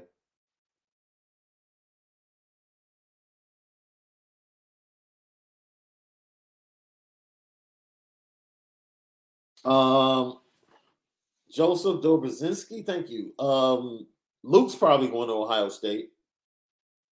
Luke's probably going to Ohio State. I think once the comment came out, what his dad made, I think three weeks ago, saying Luke is going to play offensive tackle in college, and Notre Dame for the majority of the time under Mike Elston recruited him as a defensive lineman. That that really put Notre Dame behind the eight ball, even with Harry Hiestand taking the helm. So a large hill to climb. That was a large hill to climb.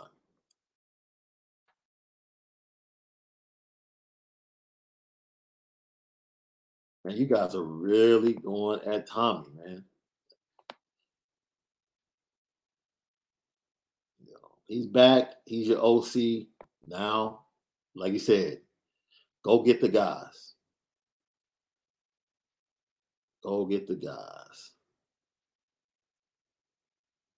Yeah, Jacques Thibodeau. I see you, my man. You're right. Still can't believe Van Gorder was our DC at one point, and also the linebacker play in the Super Bowl was fantastic. Was fantastic.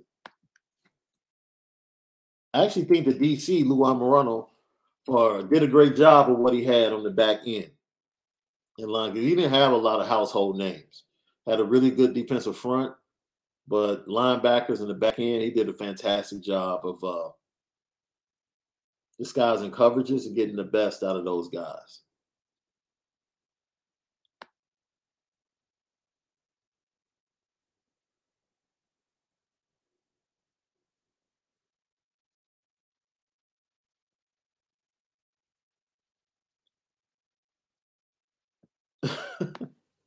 Will, that boy Malik is ducking. He was on yesterday, finally, and he told me he had some early stuff to deal with with the family, but he thought he could get in. He actually talked to me five minutes before the show and said, "Give him five minutes." And um,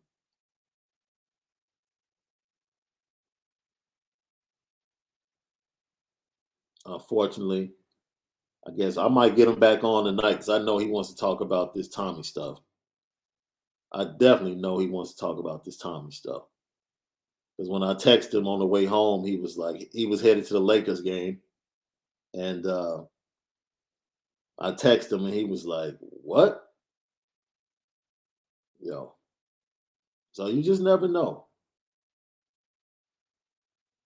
You never know. Man, thank you for everybody that's been following us on Instagram and social media. Um, look, I'm all for that, Mark Peterson. I would love David Cutcliffe as an advisor.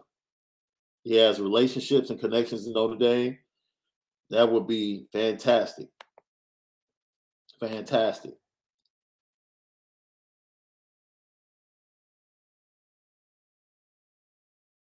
I, I, saw someone in the chat. I don't want to try to find it because I know it was a little bit further up. Um, Carnell Tate, I'll actually be chopping it up with him. He'll be home this weekend. So we're supposed to chop it up this weekend. He was at uh, the camp the Midwest 707 Pylon camp, not camp, but 707 tournament, and um, was wearing Ohio State gloves. Like they sent it to him, he probably wore them. I don't know if Notre Dame sent him any gloves quite yet. So once again, I'm comfortable with Notre Dame getting back in this thing because I think we were honest, and he was honest when he came on. You know, if you haven't seen the Carnell Tate interview with us, you know it's in our archives. Go to the YouTube channel and check it out. Uh, 30 minutes we had with the young man. Ohio State was in the lead, and he was about to commit. And then all of a sudden, you know, you had some things happen, and Notre Dame jumped back in strongly. And that's because of Tommy Rees. That's all because of Tommy Rees, And he talked about their relationship. And I think Carnell is waiting to see, without saying it, he's waiting to see what dominoes fall with Dante Moore.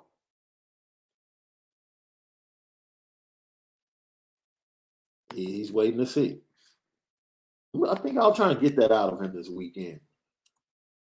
Like how prevalent is that? Because in that conference, he said the quarterback and the OC are two of the biggest factors ultimately and where he decides to go. You guys are having great conversations. I see about the wide receiver room. This is why I love LL Nation, man. Not only the way you guys talk to us, but the way you converse with one another and the conversations you guys create.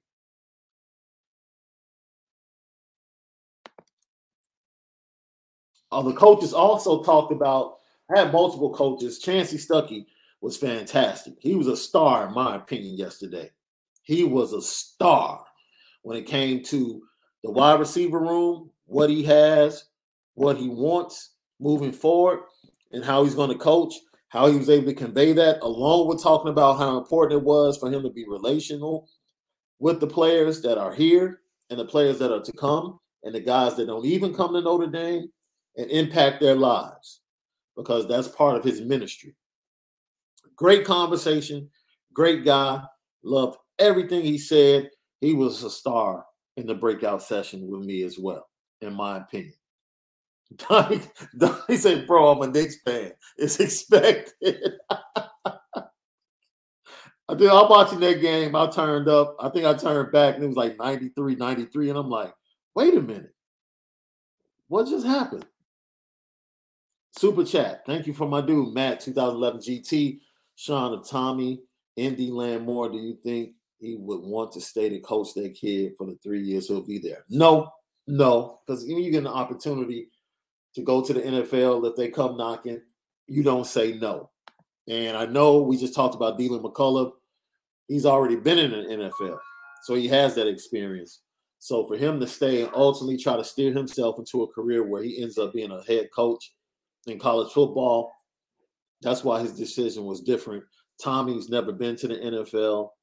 Uh, well, wanting to get to the NFL as an OC, he's never had that position. So ultimately, if things go well in the development of Tyler Buckner, like let's not skip over Tyler Buckner. If things go well in the development of Tyler Buckner and Dante Moore plays well when he finally sees the field, I can see Tommy being in the NFL easily in two years because the platform is Notre Dame. Tommy Rees has one of the best platforms in the world, man. It's Notre Dame. It's Notre Dame. And if you produce as an OC on this level, on this platform, the NFL is coming because you already have the connections. You already have the connections. And he, that's the thing that worries me. Like, yo, like understand what you have. Like, understand what you have.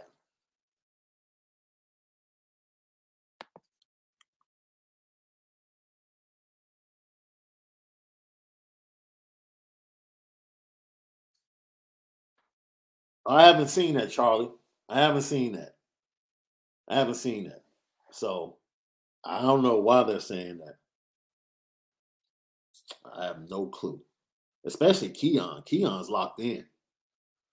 Keon's recruiting, dude. Like rec- Keon's recruiting like crazy. Him, Drake, Peyton, they're recruiting another name like crazy. So I have no clue where Rivals is getting that from. Something I did learn is that Rivals and other organizations are directly tied in to these SEC schools, and the coaching staffs get bonuses for signing five stars. So that's why you see the manipulation of four star, five star, because they get bonuses for the number of five stars they sign. And, you know, and they're tied into these games, right? Uh, the All American Bowl is tied into a certain site publication, ESPN, their bowl is Under Armour. So guys that commit to the Under Armour, of course, they're going to be ranked a little bit higher or get bumped up. It's all this stuff is political, man. I wish they would just service the fan bases and the people and give them the best information, but you know, you got to do what you got to do for the money, right? If you're running a business, I guess. I will stop short. I don't. I think if anybody's calling Tommy a Judas, uh, I would stop short. I don't know if I'm reading that right, but uh, let's let's stop short of that.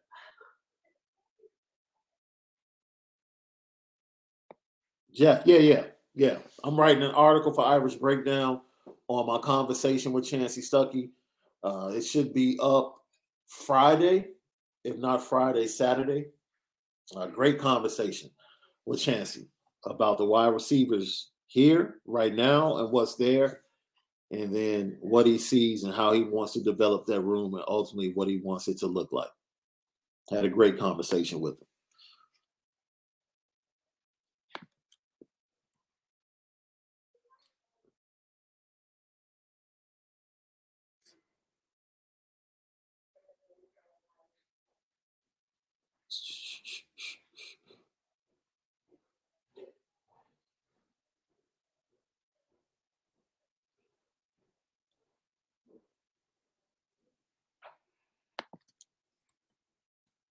Let's see. Trying to get to all your comments, man, because you guys have been fantastic today. Yeah, Joe H. Yeah, I have them going to Southern Cal with one loss. I do. I do, as of right now. That's my way too early optimistic um, prediction right now.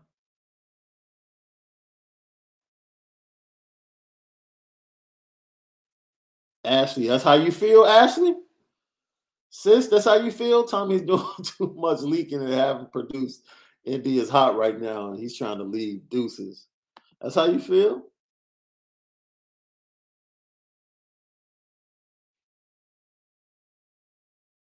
Ah, Jermaine, you wow. Jermaine Hargraves, thank you, my brother. I like the work Tommy Reed's putting in with recruits, but if we had Tommy Egan, Dante Moore would have committed already. Yeah, he would have found an easy, he would have found an interesting way, an interesting way to uh, convince him, like Tommy Egan does, to fall in line. Never lost Romer. Sean, please tell us the story. How is it that you allowed your daughter to go to USC? Um, let me big up my daughter because I've never been that bumper sticker you know, dad, you know, when your daughter gets straight A's and all that stuff, I thought I'm not messing up my car, putting up a decal in the window or a bumper sticker, but she put in the work. She's put in the work. She's been in theater, dance, music. She does all three. She writes her own music. She makes her own beats, um, sings, dances. She's been doing theater since she was like six. Uh, went to the number one theater school in the state of Illinois. She's a two-time state champion in the state of Illinois uh, for speech. Um, she won it in, as a team category as a junior, and she won it as a senior in the comedy category. So she's extremely funny as well. She's just a talented kid. And so when you all the schools like uh, Vanderbilt wanted her, but they wanted her strictly for music. Um, USC, uh, Loyola Marymount, who has a great theater program, uh, and Howard. Howard you know the list of actors and actresses that have come out of Howard. So those were her top four, and NYU. She had to audition for NYU. She got into NYU, and those were her top five. And ultimately, she decided she decided on USC. It came down to NYU and USC, and she chose USC, and that was her decision. And it was simple as that. It was like whatever school was going to give her the best path to what she wants to do. And now she's doing her thing. She's going on auditions out in LA while going to school and being on the Dean's list. We're proud parents. So this is my bumper sticker moment right here on my podcast. Like I've never put bumper stickers on my car and really did a lot of jumping up and down, but yo, I'm extremely proud to be her dad, even as a Notre Dame fan. And I got to troll her a lot this year. After oh, she got a call after every she got a call from me after every USC game. Every single one, especially the ones when they were getting blasted.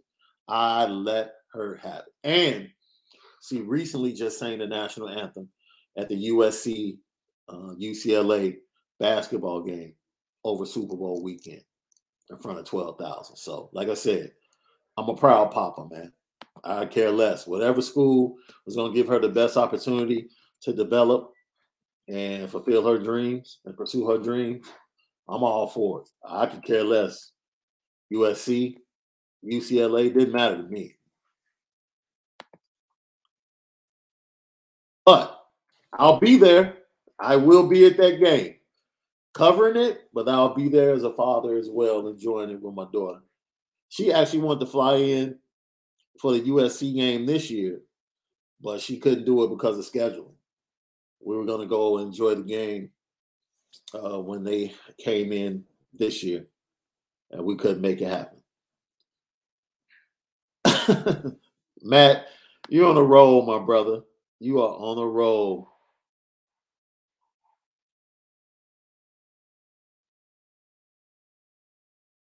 You are on a roll. Oh man. My apologies. My apologies for the assumption based upon the first name. My apologies. My deepest apologies. And according to the chat, you've said it multiple times in the chat. I overlooked it. Man, I apologize. I apologize. I apologize. Floyd, Stucky, next time you're in the bend. All right, look, everybody's making these promises. I'm in the bend two weeks for the for the first practice of spring practice. It's a weird schedule. They have a practice, spring break for the kids, and then they come back and start the red the rest of uh, spring practice. So weird on Notre Dame's part. Frankie's, Floyd, I'm gonna hold you to it. I'm gonna hold you to it, Floyd. Once again, Ashley, my apologies.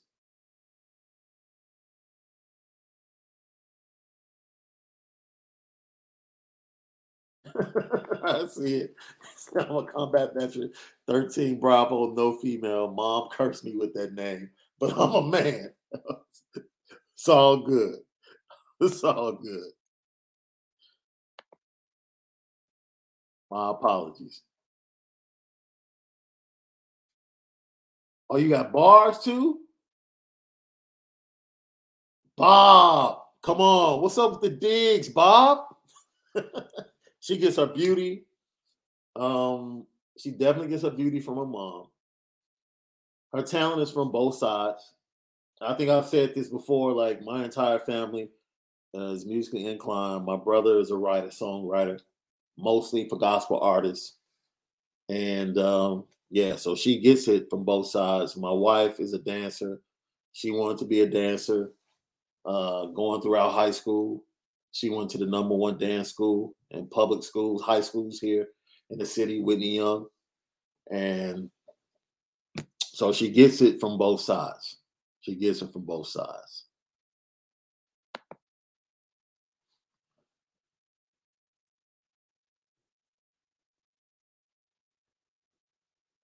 Appreciate, appreciate everything you guys are saying, man. I love you guys so much, man.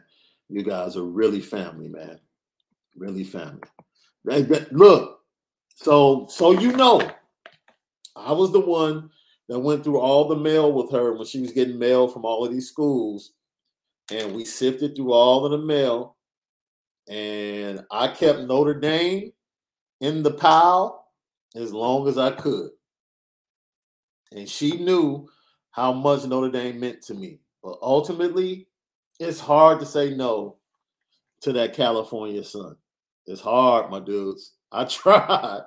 It's LL. I tried. I tried to steer in that direction. I tried.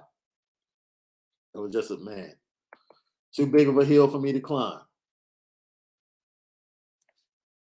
But I thank you all for your kind words. Thank you. Let's hit that. Let's hit that button. Let's hit that button. Hit that like button. Uh, let's see. Irish Mojo 25. Any words if Dante comes, he might go with Tommy in the transfer portal. No, I mean Tommy. Uh, it won't be to another school. Relationship with Marcus Freeman has has grown to a point that even if Tommy left, it really wouldn't impact Dante. It wouldn't if he was if he was at Notre Dame. It wouldn't it wouldn't impact Dante at all. And when Tommy leaves, I doubt he goes to another school. I I truly believe he's leaving for the NFL. Donnie, make the road trip. I'll be out there. I think um, I think Malik and Tavon Coney, who's also uh, connected to the Anora whiskey. I think they'll be in town because they're already in a couple of stores around campus. So yeah, absolutely.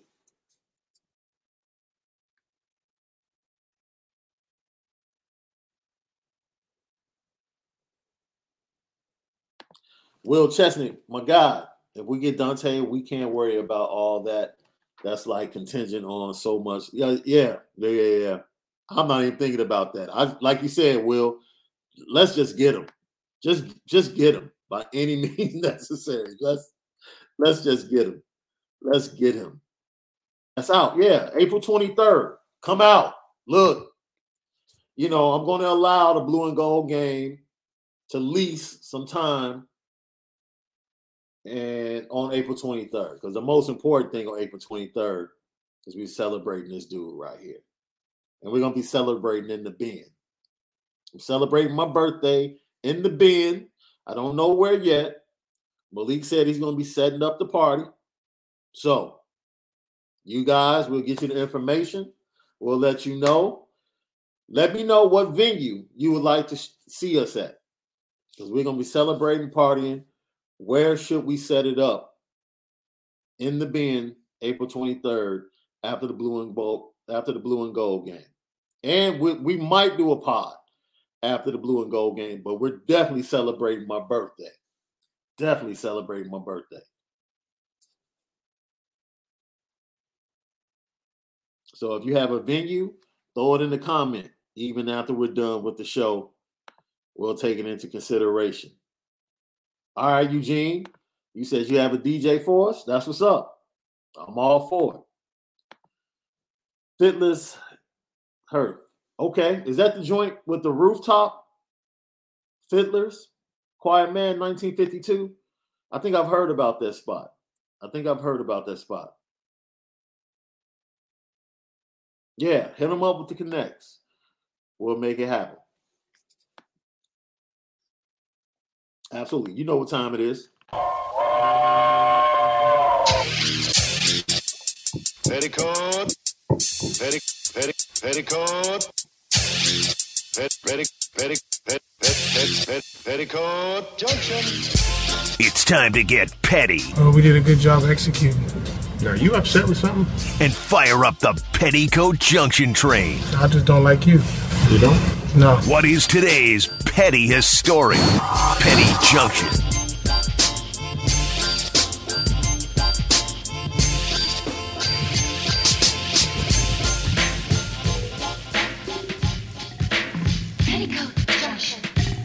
Petty Junction.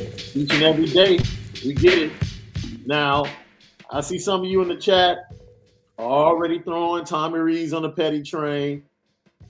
Yo, you might have to put MF on that petty train too, because he the way he let it just easily come out of his mouth, like, yo, I had to ask him.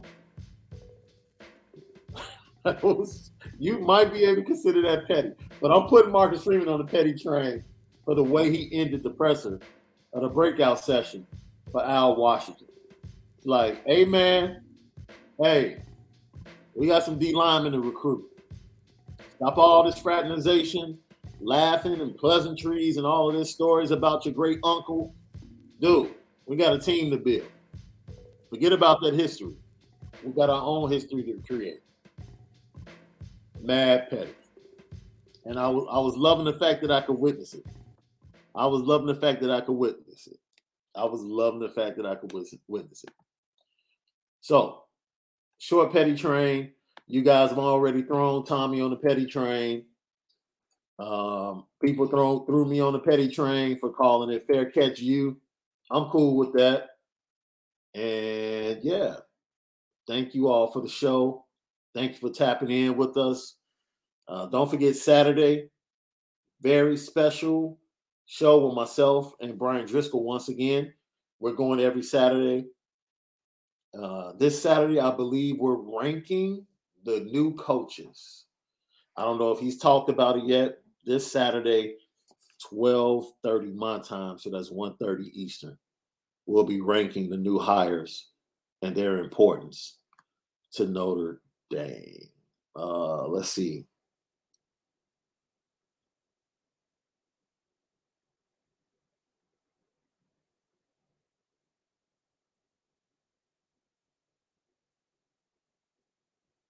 Yeah, everybody, yo, great show today.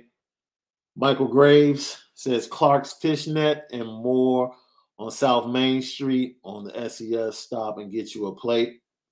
All right. I got you, Ashley, my dude.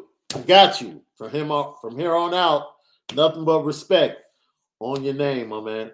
Nothing but respect on your name. Never lost Romer.